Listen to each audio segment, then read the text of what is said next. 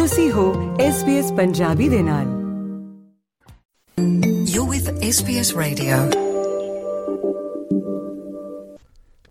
ਪਿਆਰੇ ਦੋਸਤੋ ਨਵੇਂ ਕਾਨੂੰਨ ਜੋ ਰੁਜ਼ਗਾਰਦਾਤਾਵਾਂ ਨੂੰ ਜਿੰਸੀ ਉਤਪੀੜਨਾਂ ਨੂੰ ਰੋਕਣ ਲਈ ਜ਼ਿੰਮੇਵਾਰੀ ਲੈਣ ਲਈ ਮਜਬੂਰ ਕਰਦੇ ਨੇ ਆਸਟ੍ਰੇਲੀਅਨ ਕੰਮ ਦੀਆਂ ਥਾਵਾਂ ਤੇ ਲਾਗੂ ਹੋ ਗਏ ਨੇ ਉਹ ਹੁਣ ਮਨੁੱਖੀ ਅਧਿਕਾਰ ਕਮਿਸ਼ਨ ਨੂੰ ਇਹ ਜਾਂਚ ਕਰਨ ਦੀ ਸ਼ਕਤੀ ਦਿੰਦੇ ਨੇ ਕਿ ਕੀ ਕੰਪਨੀਆਂ ਅਤੇ ਰੁਜ਼ਗਾਰਦਾਤਾ ਕੰਮ ਦੇ ਸਥਾਨਾਂ ਨੂੰ ਸੁਰੱਖਿਅਤ ਬਣਾਉਣ ਲਈ ਕਿਰਿਆਸ਼ੀਲ ਕਦਮ ਚੁੱਕ ਰਹੇ ਨੇ ਜਾਂ ਨਹੀਂ? ਪਾਰਸ ਨਾਕਪਲ ਦੀ ਜ਼ੁਬਾਨੀ ਇਸ ਮੁਤਲਕ ਪੇਸ਼ ਹੈ, ਇਹ ਤਫਸੀਲੀ ਰਿਪੋਰਟ।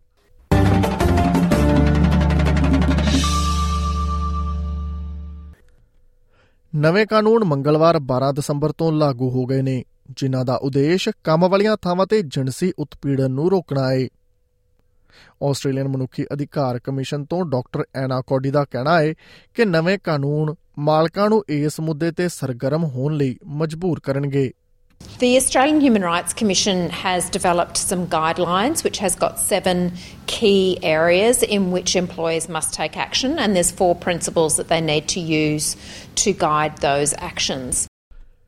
Federal ਭੇਦਭਾਵ ਕਾਨੂੰਨ ਵਿੱਚ ਇਹ ਤਬਦੀਲੀਆਂ ਜਿਣਸੀ ਪਰੇਸ਼ਾਨੀ ਦੀ ਰੋਕਥਾਮ ਲਈ ਜ਼ਿੰਮੇਵਾਰੀ ਮਾਲਕਾਂ ਤੇ ਤਬਦੀਲ ਕਰ ਦੇਣਗੀਆਂ ਉਹ ਸਾਬਕਾ ਕਮਿਸ਼ਨਰ ਕੇਟ ਜੈਨਕਿੰਸ ਦੁਆਰਾ ਸੌਂਪੀ ਗਈ ਇੱਕ ਇਤਿਹਾਸਕ ਰਿਪੋਰਟ ਦੁਆਰਾ ਕੀਤੀਆਂ ਸਿਫਾਰਸ਼ਾਂ ਦੇ ਨਤੀਜੇ ਨੇ ਪਰ Australian Institute of Company Directors ਦੇ ਜਨਰਲ ਮੈਨੇਜਰ ਲੂਇਸ ਪਿਟਸਲਰ ਦਾ ਕਹਿਣਾ ਹੈ ਕਿ ਹਰ ਕੋਈ ਇਹਨਾਂ ਤਬਦੀਲੀਆਂ ਲਈ ਤਿਆਰ ਨਹੀਂ ਹੈ a majority of directors, and particularly a significant majority of women directors, feel that their boards really aren't in a position to have an adequate understanding of the issue.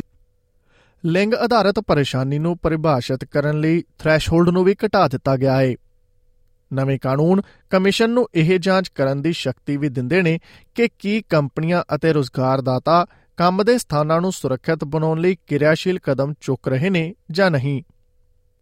Doctor Anna Cody ਉਹਨਾਂ ਕਦਮਾਂ ਦੀ ਵਿਆਖਿਆ ਕਰਦੀ ਹੈ ਜੋ ਉਦੋਂ ਚੁੱਕੇ ਜਾ ਸਕਦੇ ਨੇ ਜਦੋਂ ਕੋਈ ਕੰਪਨੀ ਪਾਲਣਾ ਕਰਨ ਵਿੱਚ ਅਸਫਲ ਰਹਿੰਦੀ ਹੈ If we see that employers aren't cooperating with us, then we can issue a compliance notice. And if they don't comply with that, then we can go to the federal court to get an order from the federal court. And ultimately, there can be financial penalties that are involved.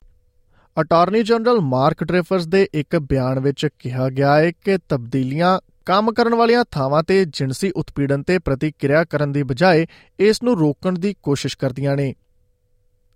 Australian bureau of statistics ਦੇ ਤਾਜ਼ਾ ਅੰਕੜਿਆਂ ਅਨੁਸਾਰ March 2021 ਤੋਂ ਮਈ 2022 ਦਰਮਿਆਨ 1.7 million ਲੋਕਾਂ ਨੇ ਜਿਣਸੀ ਸ਼ੋਸ਼ਣ ਦਾ ਅਨੁਭਵ ਕੀਤਾ ਹੈ।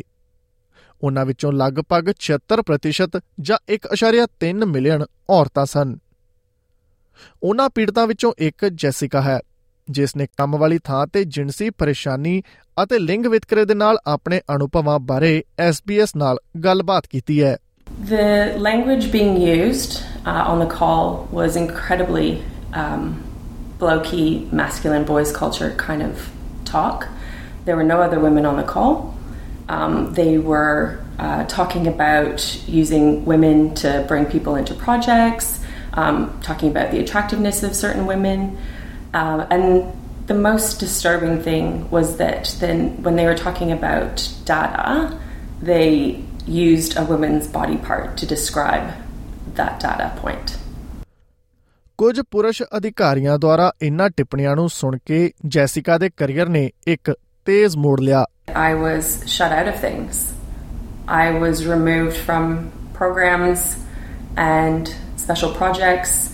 Exposure to the other executives became limited, and I was offered a redundancy. And when I brought up what had happened um, and my complaint, I was offered a nominal amount of money to sign an NDA and silence me. Attorney general ਦਾ ਕਹਿਣਾ ਹੈ ਕਿ ਮਨੁੱਖੀ ਅਧਿਕਾਰ commission ਨੂੰ ਲਾਗੂ ਕਰਨ ਦੇ ਕੰਮ ਨੂੰ ਪੂਰਾ ਕਰਨ ਲਈ 4 ਸਾਲਾਂ ਵਿੱਚ 5.8 ਮਿਲੀਅਨ ਡਾਲਰ ਪ੍ਰਾਪਤ ਹੋਣਗੇ। ਜ਼ਿਆਦਾਤਰ ਬੋਰਡ ਡਾਇਰੈਕਟਰਾਂ ਦਾ ਕਹਿਣਾ ਹੈ ਕਿ ਉਹ ਮੰਨਦੇ ਨੇ ਕਿ ਨਵੇਂ ਕਾਨੂੰਨ ਉਹਨਾਂ ਦੇ ਕੰਮ ਵਾਲੀ ਥਾਂ ਦੇ ਸੱਭਿਆਚਾਰ ਵਿੱਚ ਸੁਧਾਰ ਕਰਨਗੇ। ਇਹ ਜਾਣਕਾਰੀ SBS ਨਿਊਜ਼ ਤੋਂ ਮਦੀਨਾ ਜੈਫਰੀ ਅਤੇ ਐਲੈਕਸ ਐਨੀਫੈਂਟਿਸ ਦੀ ਮਦਦ ਦੇ ਨਾਲ ਪੰਜਾਬੀ ਭਾਸ਼ਾ ਵਿੱਚ ਪਾਰਸ ਨਾਗਪਾਲ ਦੁਆਰਾ ਤੁਹਾਡੇ ਅੱਗੇ ਪੇਸ਼ ਕੀਤੀ ਗਈ ਹੈ। You're with SBS Radio.